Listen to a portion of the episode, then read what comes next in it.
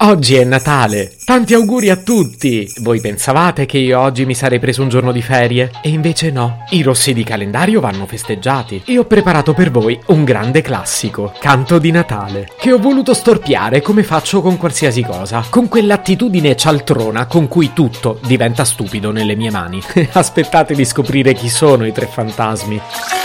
Se potevi cambiarmi il carattere, nascevo Ward. Si chiama Marcello Forcina, dice quello che pensa, pensa poco a quello che dice, ma quando c'è da sudare preferisce quattro chiacchiere e un Campari Spritz.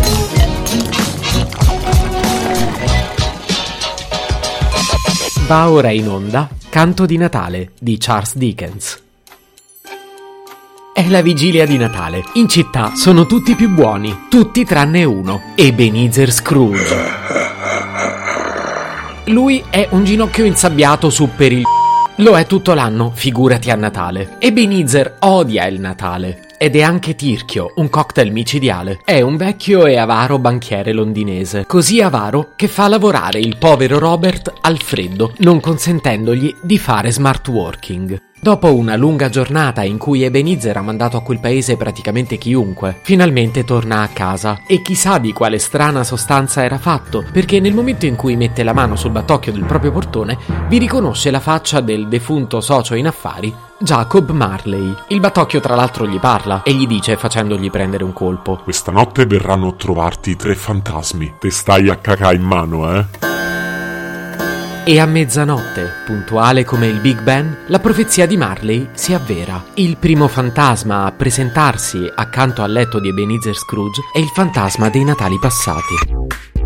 Buonasera ragazzi. Ma tu sei Mischeta, la cantante. Più che una cantante io mi definisco una, una vocalist, ecco sì. E perché sei qui? Cosa sei venuta a dirmi? Voglio insegnare a tutti a accettare se stessi. Sono un ricco banchiere, non devi insegnarmi tu a cavalcare la vita. Sai, si cavalca la vita ma anche le mortadelle. Ma vai sempre in giro a spaventare la gente vestita da fantasma? No, eh, a volte mi metto un vestito rosa shocking, a volte lo alterno con questo vestito qui. Perché sei il fantasma del Natale passato? Eh, mi piace stare un pochino sul vintage, io sono sempre un po' vintage, guarda ti dico c'è stato un ritorno di fiamma con D'Alema ma non posso dire altro, però vedi anche lui è un po' vintage. Ma quindi qual è il messaggio che devi darmi? Bisogna essere fighe come il panico, pazzesco, focoso, intrigante. Vabbè, ciao va? Non te ne andare, mischeta. Un bacio dalla vostra mischeta, vi aspetto eh. Mischeta sparì all'istante, giusto in tempo per l'arrivo del fantasma del Natale presente.